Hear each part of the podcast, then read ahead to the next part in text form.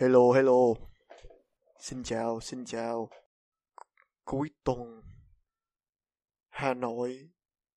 Bên đầu cầu Hà Nội mọi người như thế nào rồi? Hôm nay vừa mới đi tiêm vaccine về xong. Ban đầu tưởng là tiêm vaccine của Trung Quốc, nhưng mà đến đấy thì mới biết là hôm nay tiêm Astra của Anh. Nên là mẹ mình đã nấu sẵn một nồi cháo để đề phòng ngày mai cả nhà lăn ra sốt. Còn ví dụ như mà chích Trung Quốc thì không sao hết đúng không? Là cứ bình thường, bình thản thôi. Tại mẹ mình nghe tin là vaccine của Trung Quốc loãng lắm, không có vấn đề gì cả. Vaccine tàu. Bây giờ kiểu tiêm vaccine xịn thì mới lo sốt ấy. Bữa có đọc được bài báo là hình như là vaccine Pfizer cái hiệu nghiệm của cái tác dụng nó là không bằng bộ của AstraZeneca. Bữa có đọc. Sao cô mà gì? Em đọc được một vài bài gần đây thì họ cũng phân tích rằng là Astra tốt hơn, ít nhất là tốt hơn hàng Pfizer, nhưng mà bằng một cách thần kỳ nào đấy Astra luôn là bị các trang báo công kích rằng thế này thế nọ, nhưng mà hiệu quả thực tế nó rất là tốt. Cho nên ai sao mà mọi người có đợi em để ý rằng ấy là AstraZeneca là cái sản phẩm thành công nhất từ trước đến giờ của Anh sau Harry Potter.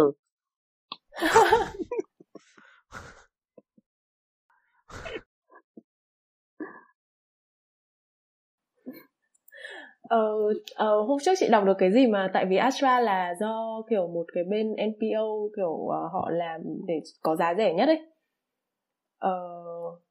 Thế nên là kiểu giá nó rẻ nên là các cái bên khác kiểu Johnson Johnson này hoặc là Pfizer, Moderna các thứ thì kiểu họ ra sức kiểu tung các cái tin thất thiệt về Astra để kiểu họ không bán được. Tại vì bên kia là đắt hơn, bên kia là ví dụ kiểu mười mấy đô một liều thì Astra hình như là có $4 một liều thôi sao? Là nhưng mà họ tin những cái tin gì thất thiệt với AstraZeneca là kiểu CEO của AstraZeneca nhận tiền từ thiện nhưng mà không có trao không có sao kê rõ ràng ha, hay là sao? Có khi là cũng giống kiểu cô Phương Hằng đấy.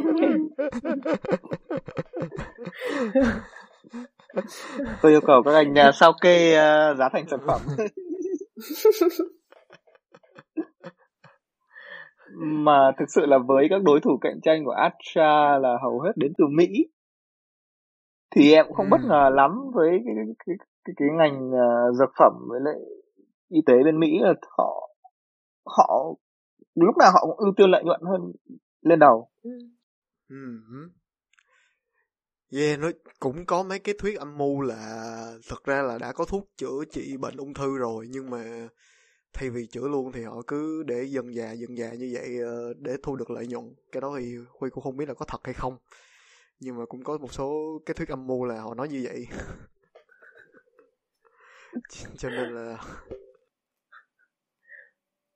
có khi là sau đại dịch này mình sẽ tự nhiên sẽ có thuốc chữa trị bệnh ung thư, tại vì dịch corona không thể nào chữa trị được nữa, nhưng mà cho nên là họ phải kiểu có một cái thay thế.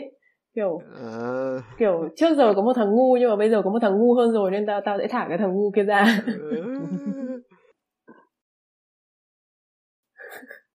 Mà nếu vậy là chích thuốc Pfizer, kiểu lúc đầu kiểu nhiều người cũng kêu là chích Pfizer tốt á thì cứ chích đi, nhưng mà cuối cùng là bây giờ hóa ra AstraZeneca lại có những cái nghiên cứu lại nói là tốt hơn Pfizer. Đấy cũng không biết thế nào. Thế là cũng chả biết thế nào là lần. Cho nên Huy thấy là Huy thèm ăn bún bò nhiều hơn mấy bạn mà chích AstraZeneca. Tại Huy đã Huy chích Pfizer cho nên kiểu bây giờ Huy vẫn còn thèm những cảm giác được ăn hàng mấy bạn đó.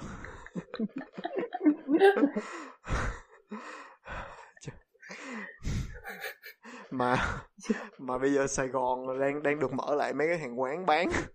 Mà nghe nói là bây giờ một tô bún bò là có thể giá tới 100 đến 120k luôn. Tại vì đổi giá. Đúng rồi. Chùa. Ở Hà Nội thì có quận Long Biên ấy, là nó ở bên kia sông ấy, thì bình thường hay dân quận Long Biên thì hay bị trêu là kiểu tiểu vương quốc Long Biên ấy, tại vì nó phải ra bên kia sông. Xong phí ship thì như là phí ship ngoại thành, kiểu ví dụ như là ship nội thành có thể là free ship hoặc là là kiểu chỉ 20.000 thôi, nhưng mà sang đấy tầm 40-50.000 ấy. Nhưng mà bây giờ cả Hà Nội thì nội thành vẫn bị vùng đỏ hết, bên đấy thì là vùng vàng hay là gì đấy. Nói chung là quán phở được mở bán mang về, thế là dân Long Biên thi nhau chụp ảnh đăng lên mạng, hợp tác các dân quận khác vào.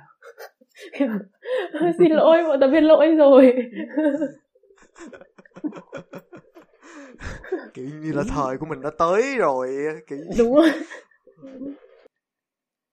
Giống kiểu bây giờ có khi là giá đất Long Biên lại còn lên đấy chứ. Ở đâu có phở, ở đấy có kinh tế. Kinh tế. Chúng ta sẽ sắp tới sẽ có Vinphở. Những nhà hàng phở đầu tiên mở tại là Long Biên. Vinphở, Vin bún bò, Vin bún chả.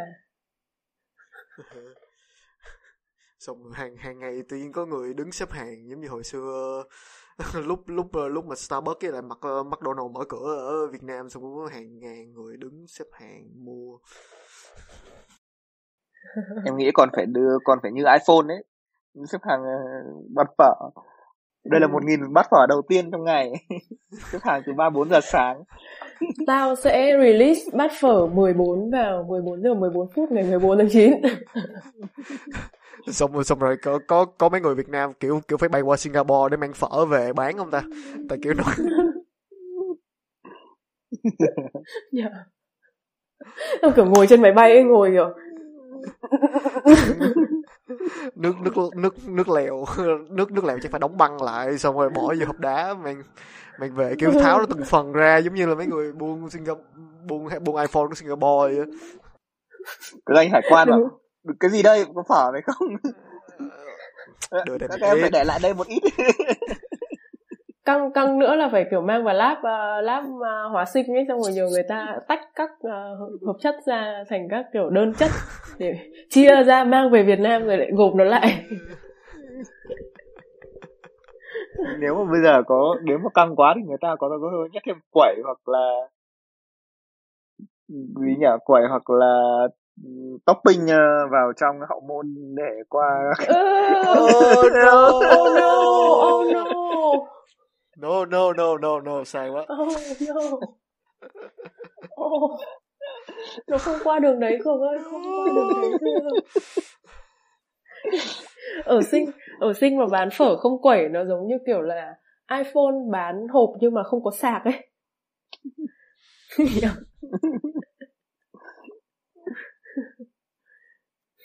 À, trứng trần là vớt quẩy vậy, không thiếu trứng trần nữa. Ừ. Ồ mà Huy nghe nói là ở ngoài Hà Nội không có ăn phở với lại tiết bò đúng không? Có món đó không? Tiết bò xong rồi ăn với trứng trần. Không, phở Hà Nội không có tiết bò. Chưa nghe bao giờ. Ồ, chưa ăn bao giờ luôn. Oh. Chưa nghe bao giờ luôn. Thế còn chưa ăn tiết bò bao giờ nữa, là phở với tiết bò. Không phải là ăn phở với tiết bò, nhưng mà ý là cái nước phở, cái máu bò đổ vào một cái chén, xong rồi đổ nước dùng vô, xong rồi đập cái trứng như vậy. À, tiết trần thì có, tiết trần ăn với trứng vịt lộn hay có. Tiết trần ăn với trứng vịt lộn hả? Vâng. Thưa quý vị và các bạn, và đây là một chương trình khám phá ẩm thực vùng miền. Ồ, cái lần mà em vào phở Hà Nội còn không có cái viên bò đâu, mà không có viên bò, không bò viên. Wow, phở Hà Nội rất đơn giản luôn. Nhưng mà tiết trần mà ăn với trứng vịt lộn hả?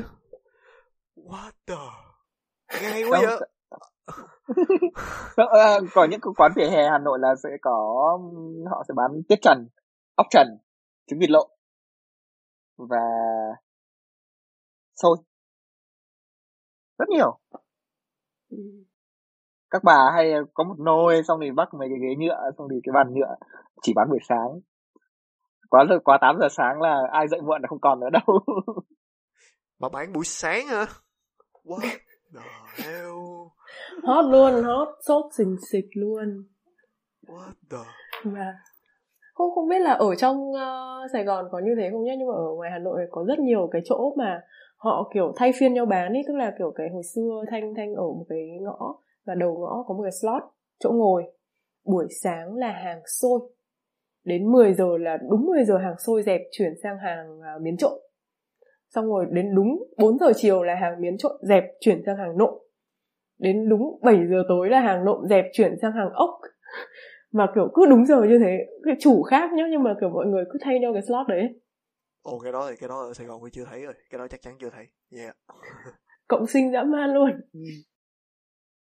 Không, em thấy là em không biết trong Sài Gòn có không, nhưng mà có một đợt em đi sang Thái với lại Malai ấy, thì cộng đồng người Hoa họ có cái kiểu cộng sinh là cả một con phố thì mình cũng ngồi xuống, sẽ có 3-4 người đi đưa cho mình 3-4 cái menu khác nhau, thì mình chỉ cần order thôi, họ tự mang đến. Còn cả cái khu đấy là mình muốn ngồi đâu cũng được, họ chung một khu thôi, nhưng mà có 3-4 hàng họ bán đều ở đấy. Nghĩa là mình đến Hà Nội ngồi quán nào thì order cũng được. Hà Nội có mấy anh đấy kiểu gọi là gì nhỉ, cò xong phục vụ mình luôn đấy. Agency đúng rồi, agency. Ở Sài Gòn thì đúng là có cũng có cái kiểu mà ngồi ở quán này nhưng mà gọi qua quán khác cũng được luôn, kiểu mình ngồi ở quán phở xong mình gọi tiệm phở quán món quán phở khác. Không, như ý là ví dụ gọi quán phở xong rồi gọi trà đá rồi gọi mấy cái đoạn khác mang qua đều được. Nhưng mà có cái anh nhân viên trung gian này không? Kiểu một cái anh mà tất cả các quán đều kiểu gom tiền lại trả cái anh ấy để xong anh ấy kiểu chạy bàn xong rồi. Đó. Ở Hà Nội có đấy, chỗ chợ Nam Đồng ấy, gần văn phòng mình, hôm nào đi làm lại thì chị dẫn Cường đi. Mà anh ấy có một cái chiêu vô cùng hay luôn, kiểu mình ăn quen ở chỗ anh ấy. Thì chỗ đấy là kiểu xung quanh có các hàng nộm này, xong rồi chè chiếc các thứ, xong rồi ốc ngao các kiểu, rất nhiều. Nhưng mà mình mà cứ gọi kiểu cho em 10 cút lộn thì anh ấy sẽ bê ra một bát 20 cút lộn mà là em cứ ăn đi, nếu mà em ăn hết 10 thôi thì em trả lại anh 10, thì anh vẫn chỉ tính tiền em 10 thôi. Nhưng mà không bao giờ mình ăn hết 10. Mình sẽ ăn hết cả cái bát 20 này. Xong tính tiền 20 luôn đúng không? Tính tiền 20. Đấy là kiểu chiến lược kinh doanh của anh ấy. Anh thật là thông minh. Mà ăn tới 20 cái trứng vịt lộn lần á. Trứng cút, trứng cút. À, trứng cút. Chứ không phải trứng vịt lộn. Cái đó hơi quá. Ở ngoài Hà Nội có món trứng vịt lộn chiên giòn với trứng cút lộn chiên giòn không? Không, chưa ăn bao giờ. Ở Sài Gòn có. Là như nào? Why? Lăn bột lên xong rồi chiên giòn. Lăn bột đấy hả? Xong rồi chiên giòn lên, xong rồi ví dụ mà muốn ăn sốt cà ri, có sốt cà ri, có sốt bơ tỏi, có sốt sốt me. Yeah. Oh. Này Huy ơi, khi nào Huy về Việt Nam đấy? Dẫn hội này đi ăn. Cái này có vẻ hấp dẫn. Có nhiều món ở Sài Gòn em muốn thử lắm. Yeah, cho nên đi học. Đang chờ. Vừa mới xong rồi làm tour Sài Gòn nhá. Đi diễn. Vâng. Comedy ơi, năm nay làm trong Sài Gòn thôi. Vâng. Để mình vào mình còn ăn. Ăn xong quên giờ diễn luôn kiểu. Kiểu giữa các slot diễn sẽ cố tình để trống ra khoảng tầm 1 tiếng ấy, kiểu để cho diễn viên đi ăn.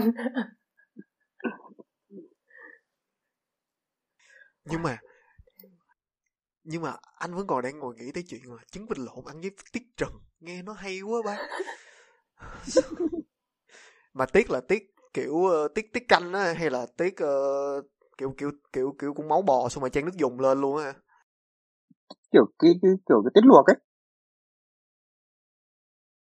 Nó... tiết luộc là huyết á, ý là huyết. Không, vậy là chưa. Vậy là chưa. Anh cứ tưởng là tiết bò ăn xong rồi bỏ trứng vịt lộn vô, cái đó nghe hay quá. Em đang tưởng tượng, anh đang nghĩ đến việc là đây có một cái túi máu không ấy.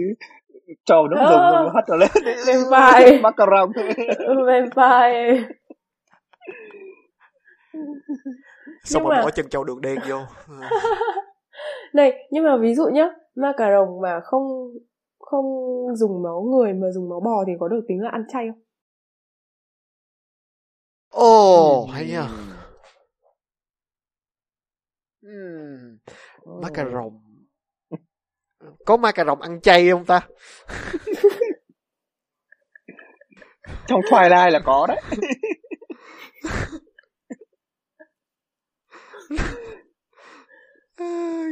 Má cà rồng mà ăn Hồng chắc ông có rồi. Kiểu là bây giờ các ông ba con rồng về Eat Clean. Tao viết thành sách ấy. Chỉ uống máu bò, uống máu lợn organic. Đấy. Xong rồi mấy ông ấy viết thành sách không, bán cho loài người ấy, bán cho những cái kiểu con người ăn vegan ấy.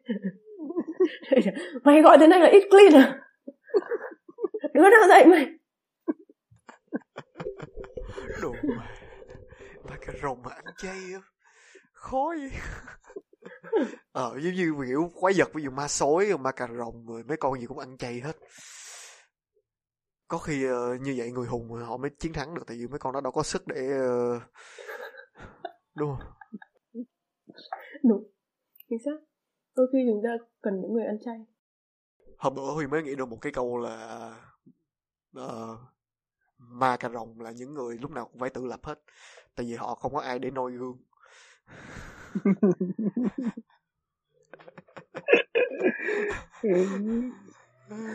Okay.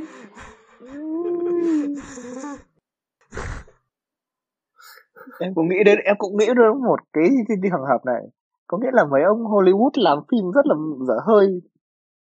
Phim mấy cái phim về ma cà rồng là phim fake đúng không? Làm sao chúng ta có thể quay phim được ma cà rồng? Dựa sự kiện có thật. Wow, thật là mind blow. Hóa ra là tất cả những ma cà rồng trên phim đều là giả sao?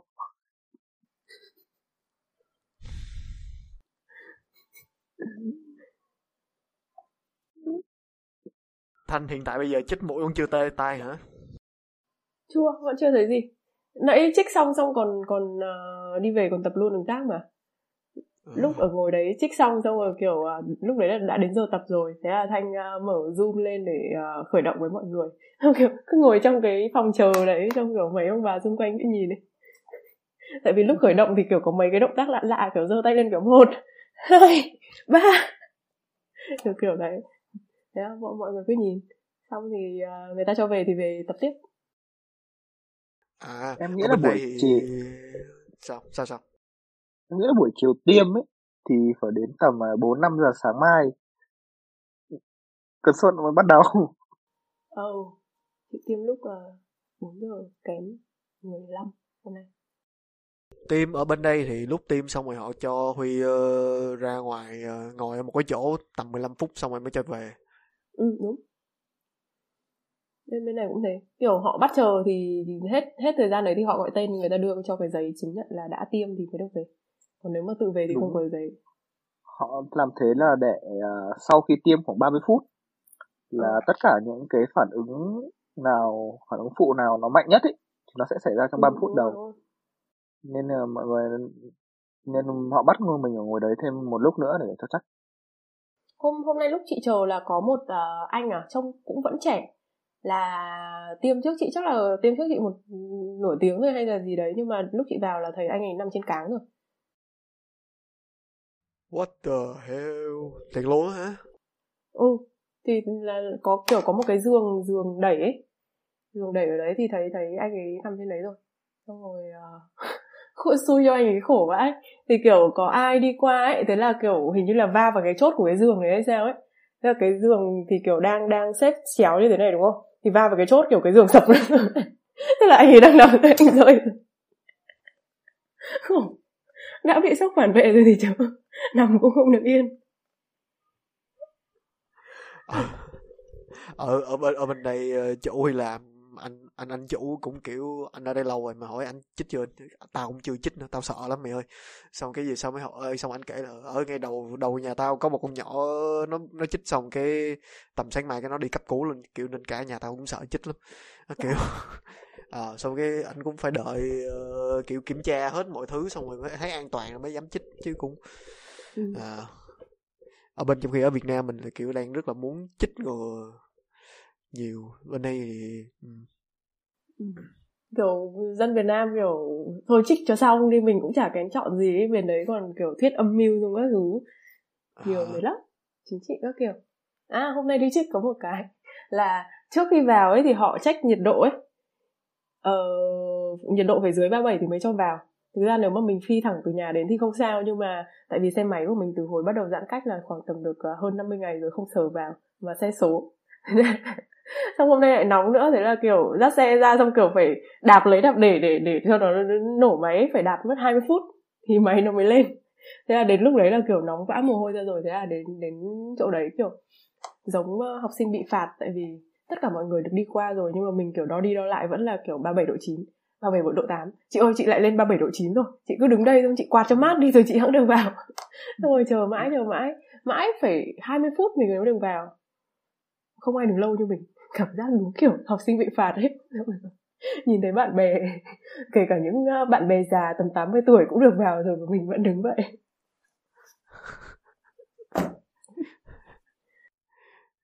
Mọi người có giờ đi học trễ xong bị bắt viết bản kiểm điểm chưa? Sẵn nói gì học nhiều luôn.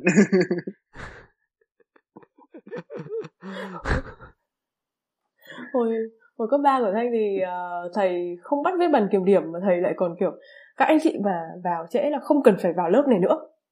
Tức là coi như là kiểu mình có thể off mà không bị ghi tên vào sổ đầu bài hay gì ấy.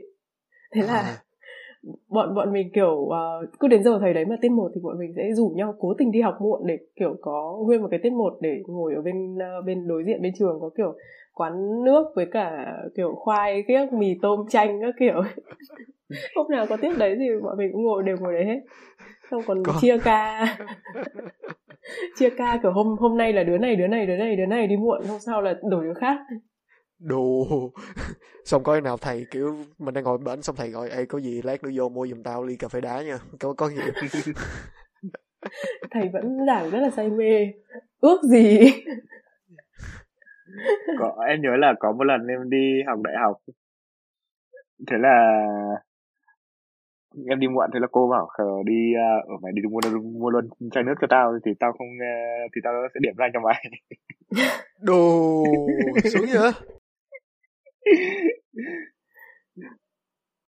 Tại vì hôm đấy là cô cũng là buổi đầu tiên cô đi dạy ở trường em, thế nên là cô không biết mua ở đâu, thành ra số may quá. Thế là từ đấy sau cô quý cô xong rồi đến cuối năm, đến cuối kỳ cả cái lớp đấy hơn 60 đứa mà mỗi đấy cô tặng đích thân em một quyển sách cô do cô viết. Ok. Chai nước đó em mua có bỏ gì không mà sao duyên cô quý em quá vậy? Hoặc đôi khi không phải. Tại vì sách rồi cô biết bán không được. Đó là quyển sách tiếng Nhật cô dịch lại những cái bài văn của văn học Nhật. Và sách đấy thì ngoài sinh viên Nhật ra không ai đọc đâu.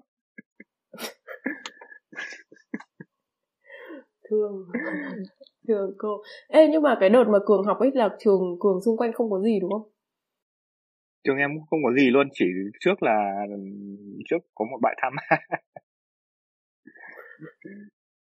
Và đằng sau chỉ là bãi đất trống. Cái trường đại học của em là trường Thăng Long. Nó xây khá là hay. Cái cổng chính ở trước mặt đường ấy thì nó là cái cổng phong thủy. Và không ai được phép đi qua đấy cả, trừ xe rác. Còn nếu muốn vào trường phải đi vào một cái ngõ khác. Phong thủy quá cơ. Phong thủy cho xe rác thôi.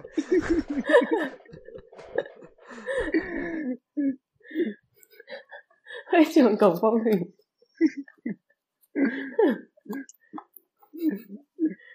Cái trường.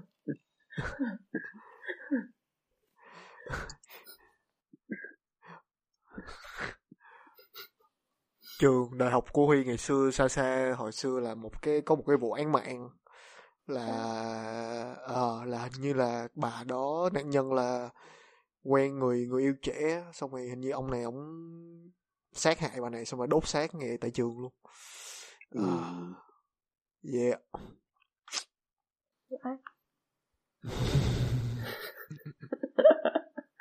Xong là tìm luôn ông kia đúng không? Ừ, có đợt đó xong rồi Huy cũng coi thử cái tin đó luôn, cho nên Huy cũng biết, kiểu coi thử là đồ mẹ con này liên quan tới mình nè. Cái này liên quan đến mình để coi thử. Có gì mai mốt đi làm kiểu mấy anh mà dẫn dắt mấy bạn mới vô trường học. Em thấy không, ở đây là cái thư viện của mình nè, còn xa xa đó là cái chỗ đó hồi xưa có chỗ có bà kia bà mới chết, người ta đốt xác bà đó đó em. Ok, mình tiếp tục tới phòng căng tin nha mấy em, kiểu xong mặt các em rồi.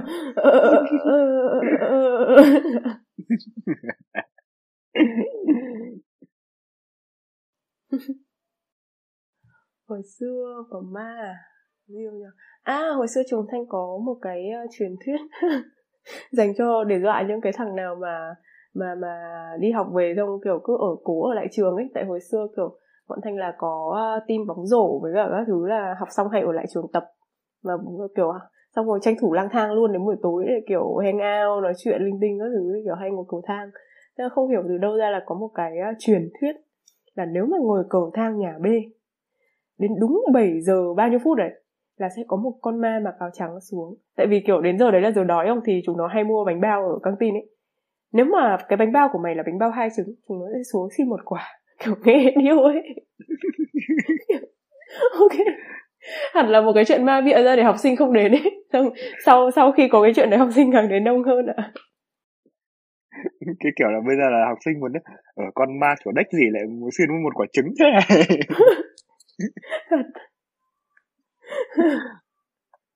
Mà xin quả trứng xong có làm gì nữa không? Kiểu con ma còn muốn xin mất quả trứng nhưng mà mọi người kỳ thị cảm thấy tổn thương. Thật, xong bao nhiêu người kéo đến xem, ăn cũng không xong. Hồi xưa là trường là cấp 3 là bán bánh bao hả? Ừ. Cấp 3 trường Thanh có cái căng tin khá là to, điểm hẹn cho các học sinh trốn học. Tại sao lại trốn học ở căng tin trường người ta? Cái đó là cái chỗ dễ bị bắt nhất mà, đúng không? Đúng, chính xác, không hiểu. Nhưng mà tại vì lớp Thanh ở lớp chọn có bị bắt thì cũng không thấy cô nào dám làm gì, tại chúng nó còn phải đi thi. Còn các lớp khác thì cũng không dám trốn ở đấy mày. Em đi học nâng cao, em xuống đây em mệt nghỉ. Nhưng mà toàn chơi. Rồi em hồi xưa lớp cấp 3, hồi đấy bọn em đi thi tỉnh môn tiếng Anh, cái nào được đặc cách cho lên phòng hiệu trưởng ngồi ôn ở đấy. Và phòng hiệu trưởng có cái tivi, nhìn thấy tivi mà để camera chiếu camera các lớp ấy. Thế là chả ngồi học cái gì cả, chỉ ngồi xem camera lớp chúng nó làm cái gì thôi.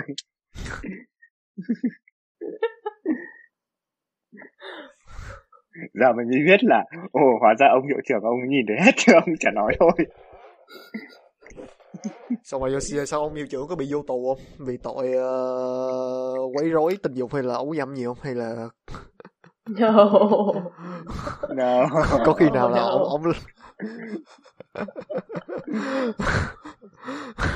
Oh no. Nhắc đến học nâng cao, hồi xưa hồi cấp 2 mình học đội tuyển lý, xong rồi đến lúc vào thì lại crush cái bạn ở trong cùng đội tuyển, bạn đến lớp khác nhưng mà học cùng một đội tuyển, thế là không học hành được gì mấy, kiểu oops. Oops, còn đĩ tình yêu. nhưng mà bạn nó có biết không? Nhưng mà... bạn ấy thích một bạn khác hiểu lớp Thành. Thế Thành đi mai mối cho hai đứa. Ôi trời ơi. Buồn không? Ôi kỳ quá vậy. Đáng lẽ chuyên lý là phải kiểu có định luật vật lý là kiểu bên này tác động và bên kia cũng sẽ có một cái tác động ngược lại chứ, đúng không? Tại sao lại đấy? Tại vì Microsoft không học nên là bỏ qua cái bài đấy. Buồn không? Xong nó lại còn đá cầu đẹp nữa chứ. Thế là kiểu giờ ra chơi nào cũng ra hành lang xem nó đá cầu.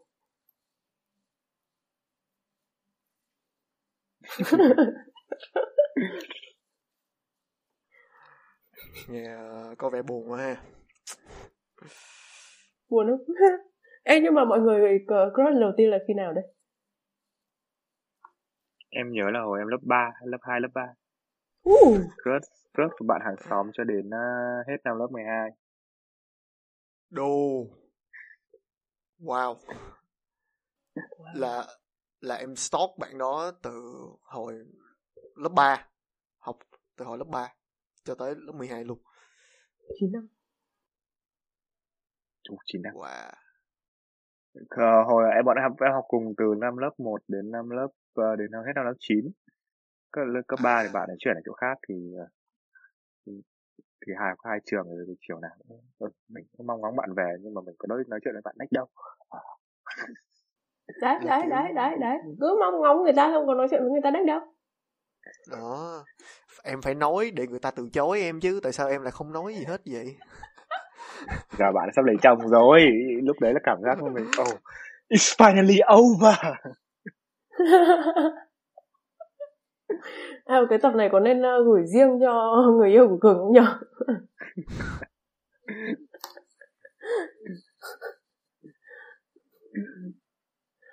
Còn người yêu của crush 9 năm. Wow. Crush 9 năm, sau đó em cũng yêu một bạn khác 5 năm.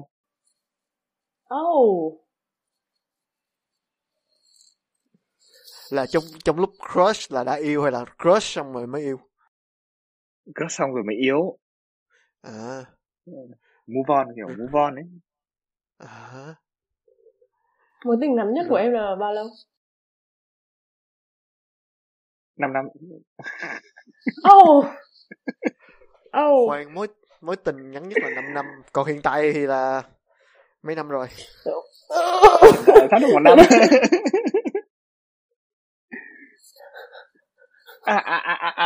Có một mối tình trên Audition vào năm lớp 8. Em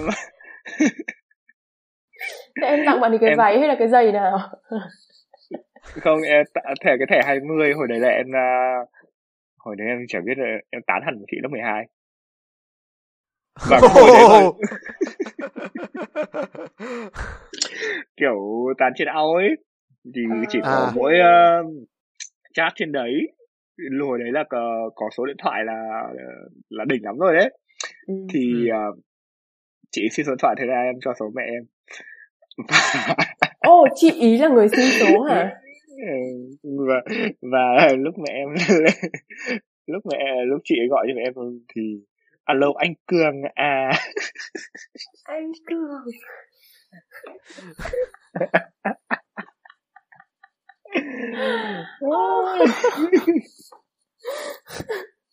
Mà lúc đó là ấy. Mà lúc đó em vỡ giọng chưa hay là lúc đó kiểu alo Cường nghe rồi alo Cường nghe chị à em Cường đây. Vãi trưởng. Hồi đấy em nói rồi, em cũng lớp 12 mà. Ê này, nhưng mà hồi đấy kiểu nghe lớp 8 yêu lớp 12 thì nghe rất là to nhá, nhưng mà ví dụ bây giờ mà bảo là Thanh 94 đi, mà kiểu Thanh hẹn hò với 98 thì nghe nó cũng bình thường, cũng không đến mức mà quá là ấy nhá.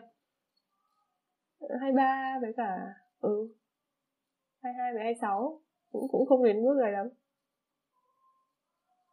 98 23 với 27. Đấy, Thanh lại còn sinh cuối năm nữa, thế nên là được trừ thêm 1 tuổi. An Giang chưa sinh nhật.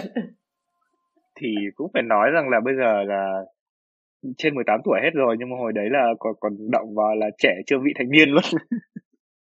Nhờ. Đấy, chị ý lại còn là người xin số nữa. Vậy là cô nhảy audition chắc phải nhảy dữ lắm đúng không? Phải kiểu chùm lắm người ta mới thích tới vậy chứ. mà ông em nạp tiền nhiều. Rồi vậy vậy là có khi em thoát được đó, chứ không phải là gì đâu, có khi là em thoát được cái nạn đó đó, chứ không phải là hôm nay em cứ tưởng Cường mạnh rồi, hóa ra Cường còn mạnh hơn. Hôm nay em đọc được một cái tin, đấy là có một chị muốn người yêu chở đi chơi nhưng thì gọi cho người yêu bảo là vừa bị cướp điện thoại. Thế nên là ông ấy chở thẳng lên đồn công an.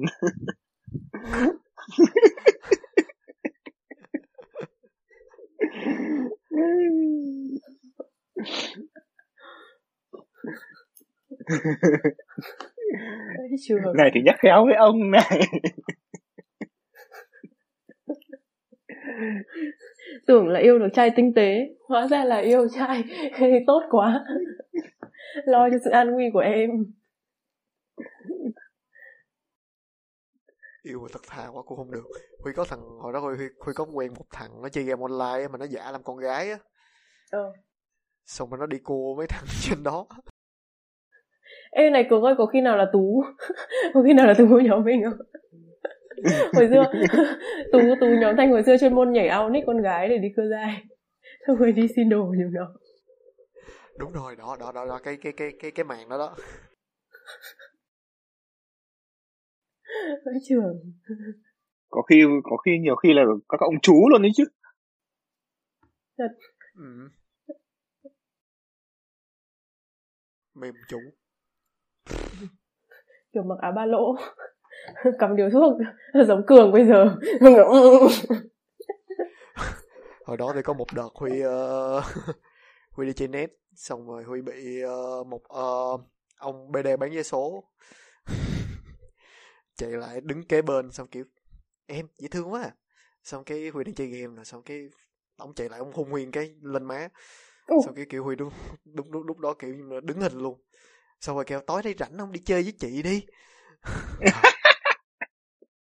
Xong bữa đó xong Huy bỏ chơi net luôn, Huy không mới chơi net nữa luôn. Huy kiểu sợ rồi, không dám chơi net nữa luôn, sợ tới giờ luôn. Kiểu anh Huy phải tự tin lên chứ, bây giờ anh còn hấp dẫn cả hai giới mà.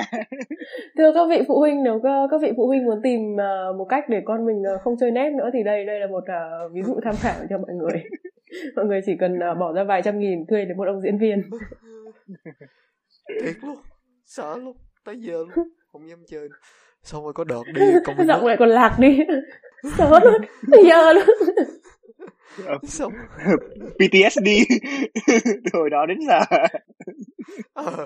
Giờ mỗi lần ai kêu rủ ai đi coi đi mua vé số, thôi sợ lắm, thôi.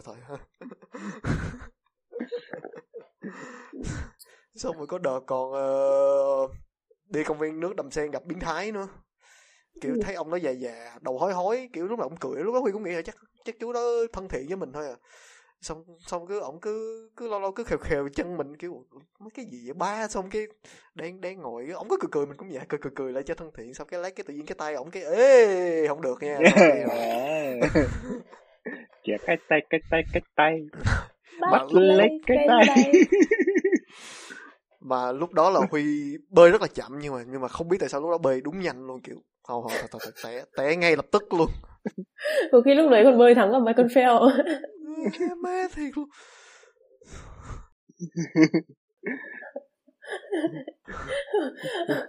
Usain Bolt đấy, hình như là có một cái lần trả lời phỏng vấn nào đấy mà kiểu anh ấy phản là kiểu để chạy nhanh thì kiểu tôi hay tưởng tượng ra là đang bị chó đuổi ấy. Kiểu, các bạn muốn để bơi nhanh thì hãy tưởng tượng ra là đang bị biến thái đuổi.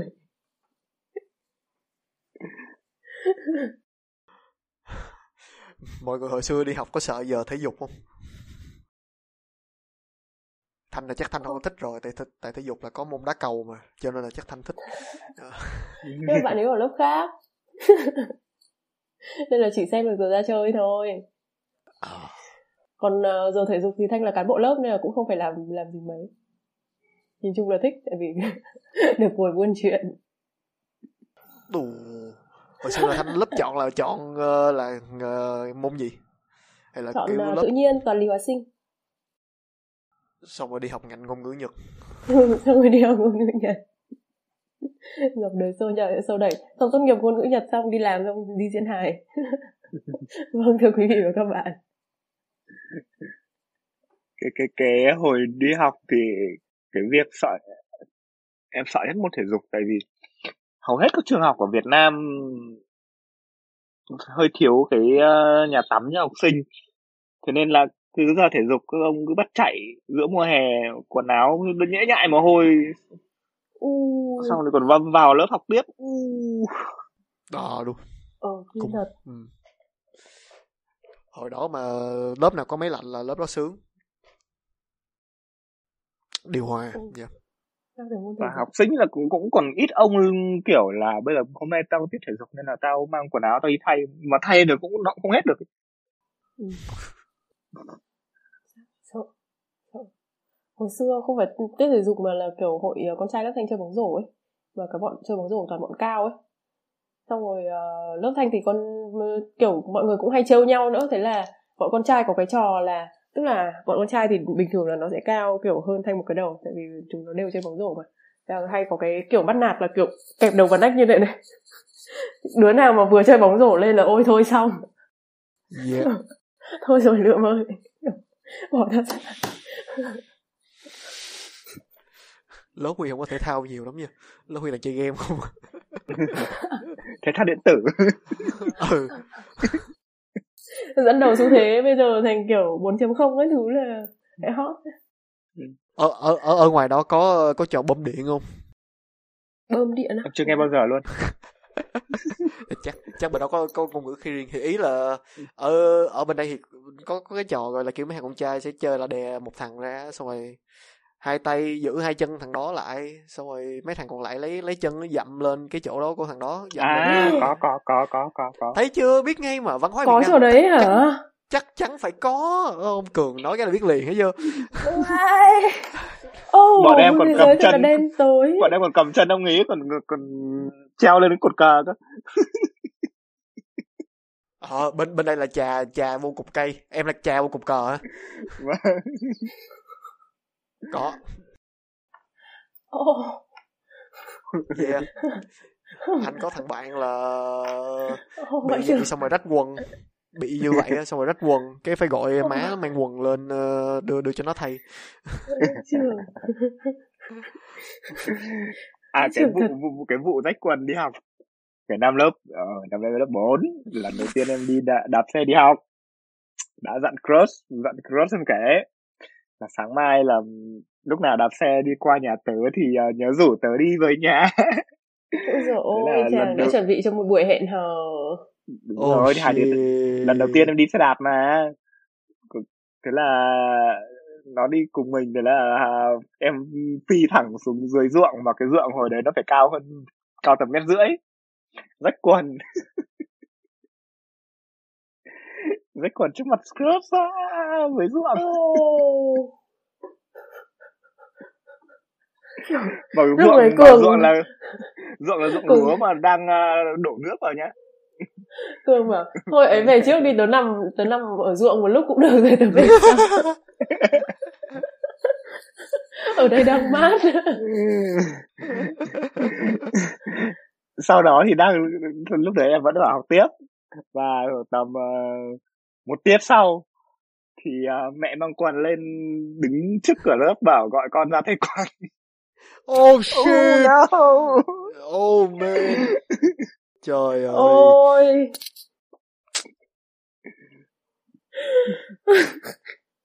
Sau đợt đó là em chuyển trường luôn đúng không? Hay là em vẫn ở đó? Em vẫn ở đấy đó. Oh, trường.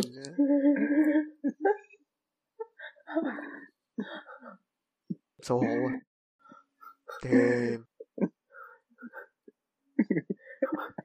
Nhưng từ hồi đi học, hồi xưa lớp Thanh có cái kiểu là có một thằng sang bên lớp bên cạnh. Tức là lớp Thanh thì Thanh không biết là bọn nó có đánh nhau theo cái kiểu gọi gì, bơm gì nhá, bơm gì mà Huy vừa bảo, không biết là có đánh nhau bơm điện, không biết là có đánh nhau theo cái kiểu đấy không, nhưng mà kiểu thỉnh thoảng cũng gây sự với lớp ngoài. Thế có một thằng đi sang lớp bên cạnh Thế là thấy một thằng khác ở bên lớp đấy đang cầm cái bánh mì ăn, thế là nó giật, nó cắn một miếng, xong nó chạy. Kiểu rất là trẻ con ấy. Xong tất nhiên là thằng đấy bị thằng chủ cái bánh mì cái đuổi, thế là nó cố tình chạy về lớp. Thế là chạy về đến giữa lớp Thanh rồi nó dừng lại, nó bảo bố mày xin lỗi đấy được chưa. Thế là thằng kia kiểu mặc dù là thằng lớp Thanh sai ấy, nhưng mà tại đang đứng ở giữa lớp Thanh, và kiểu lớp Thanh thì có rất nhiều thằng đô con ấy, nó không dám làm gì.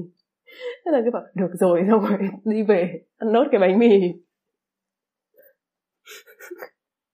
Vãi trường ở lớp thì rất là oai. Trường Huy hồi xưa thì có một vụ đánh lộn. Đánh lộn Thành hiểu không? Đánh lộn đánh nhau đúng không? Không, đánh lộn thằng á, là một thằng đang đứng ở ngoài đường xong tự nhiên bị đánh nhầm nữa.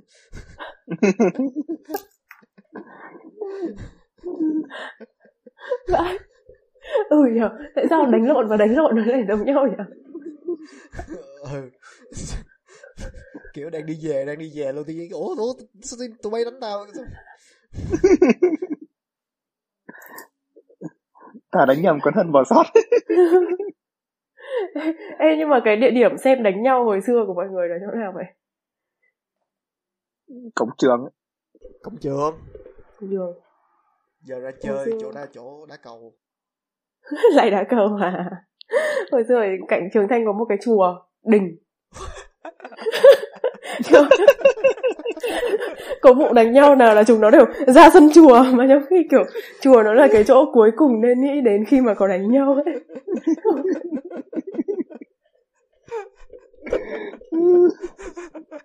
Thế là cái cụm từ ra sân chùa được trường Thanh hiểu theo nghĩa mặc định là ra sân chùa tức là đánh nhau, nhưng mà nói với trường khác thì chúng nó hoàn toàn không hiểu, chúng nó tưởng bọn này đi lễ.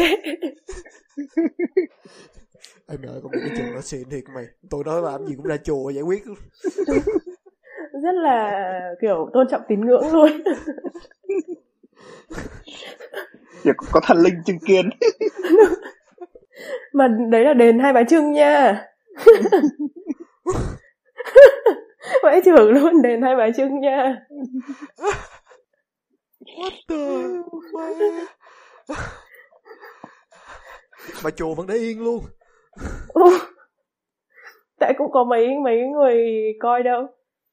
Mấy cái giờ đấy thì kiểu sư giữa các thứ, hoặc là người trong đền, không biết người trong đền thì gọi là gì, trong chùa thì gọi là sư rồi không biết trong đền thì gọi là gì, nhưng mà kiểu người ta kiểu nấu cơm các thứ ở trong bếp ấy. Cái sân thì cũng kiểu để mở cho mọi người vào tập thể dục các thứ, thế nên là kiểu cái giờ tan học cũng không có hay quản ở ngoài đấy cả.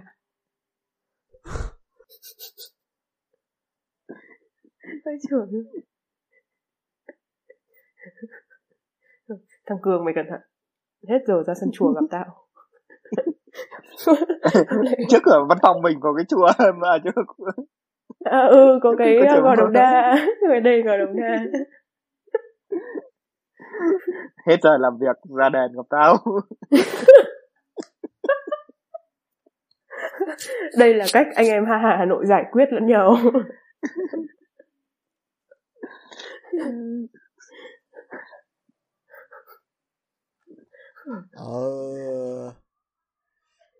Ở trường Huy thì đánh nhau cũng có đánh nhau ở nhà vệ sinh.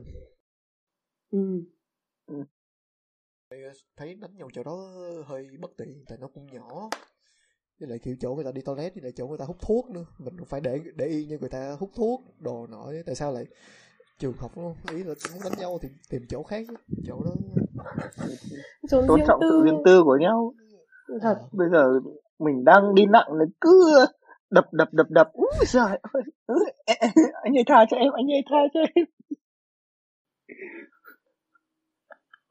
đi mất ngon.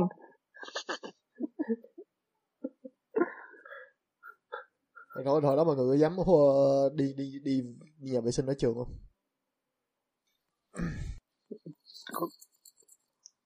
Lúc nào buồn lắm thì đi. Nhưng mà được cái là từ sau lớp 2 là chỉ có đi học 1K thôi, nên là buổi trưa về nhà thì thôi để dành buổi trưa đi.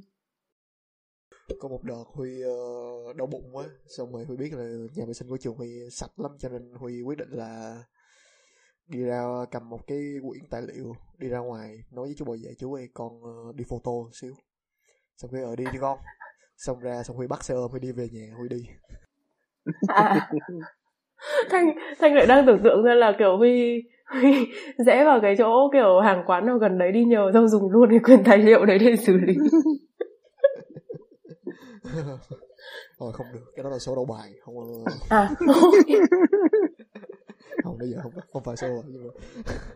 Nhưng mà có một cái đợt là Huy cũng đi vô quán luôn. Thì Huy đi vô cái nhà hàng, một cái nhà hàng rất là sang trọng ở quận 1, quận 3 gì ở Sài Gòn.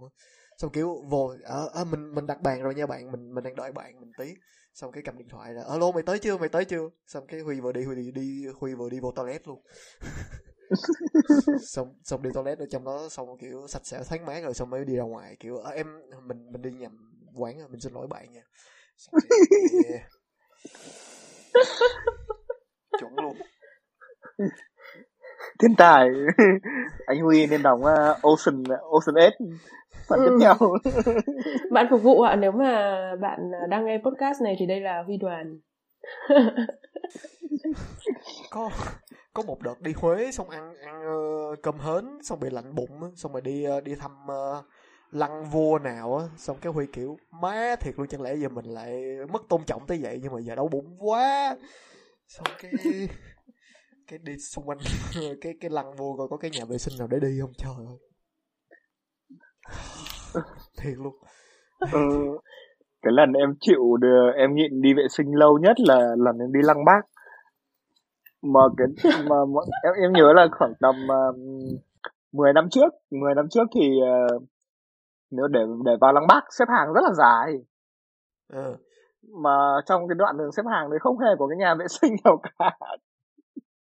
Mà đi vệ sinh một phát là mất chỗ luôn. Mà chắc phải có chứ đúng không? Phải đi hết một vòng thì mới có. Phải ra chỗ kiểu cái khu tưởng niệm đằng sau, hoặc là kiểu vào bảo tàng các thứ gì đó có nhà vệ sinh ở đấy. Còn lăng Bác thì không biết là có. Kiểu đi qua đi vào lăng không tập trung ngắm Bác được. Cường nhớ bác ơi, tại sao bác lại bình yên đến vậy? Lòng cháu đang nổi sóng.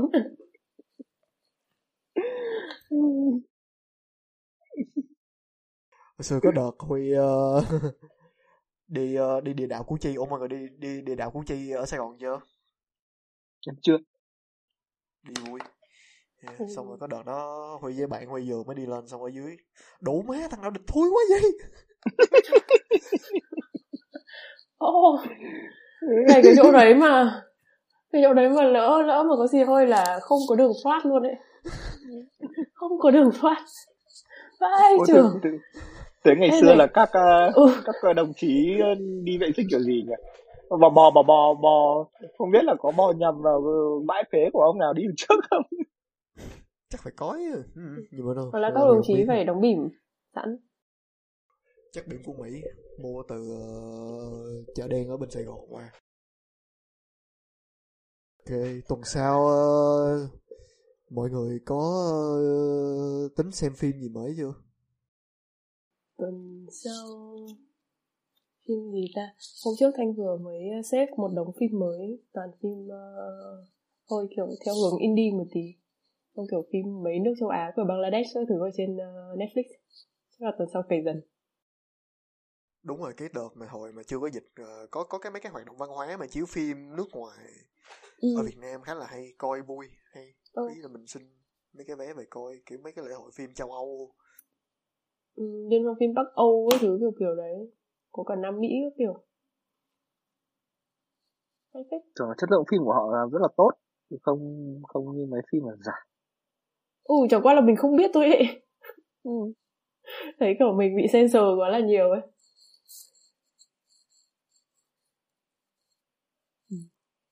Huy tuần sau cũng sẽ luyện tiếp The History of Comedy. Thành coi tới tập mấy rồi? Cái gì? Thanh xem hết rồi. Xem hết đi xong rồi bàn. Yeah, ok mình sẽ làm một tập như vậy. Xem hết đi. Cái series này hay phết nhỉ? Lịch sử comedy. Tuần sau sẽ là lịch sử comedy. Cờ gì cương cây luôn, cương cây xong rồi vô chém gió, có thể mình rủ ai nữa ta? Nghĩa có thể rủ Nghĩa hoặc là bác Nghĩa chuyên gia lịch sử. Đúng hợp lý. Nói về từng thời kỳ này diễn ra cuộc cách mạng như thế này. Vì xây cho Nghĩa cả cái link này nữa. Ok, để rủ Nghĩa luôn. Yes. Ok, đã có chủ đề rồi tuần sau. Yes. Yes. Yes. Ok. Chúc mừng buổi tối. Nhanh thế, hôm nay nhanh thế. Yes. Yes. Thời gian trôi. Chúc mọi người ngủ ngon. Mọi người ngủ ngon. Hôm nay kết thúc sớm, bây giờ mới chưa đến 9:30 đấy chưa. Bình thường toàn kiểu hết phát mình đi ngủ luôn. Không, bây giờ vẫn chưa đi ngủ à? Sớm. Yes.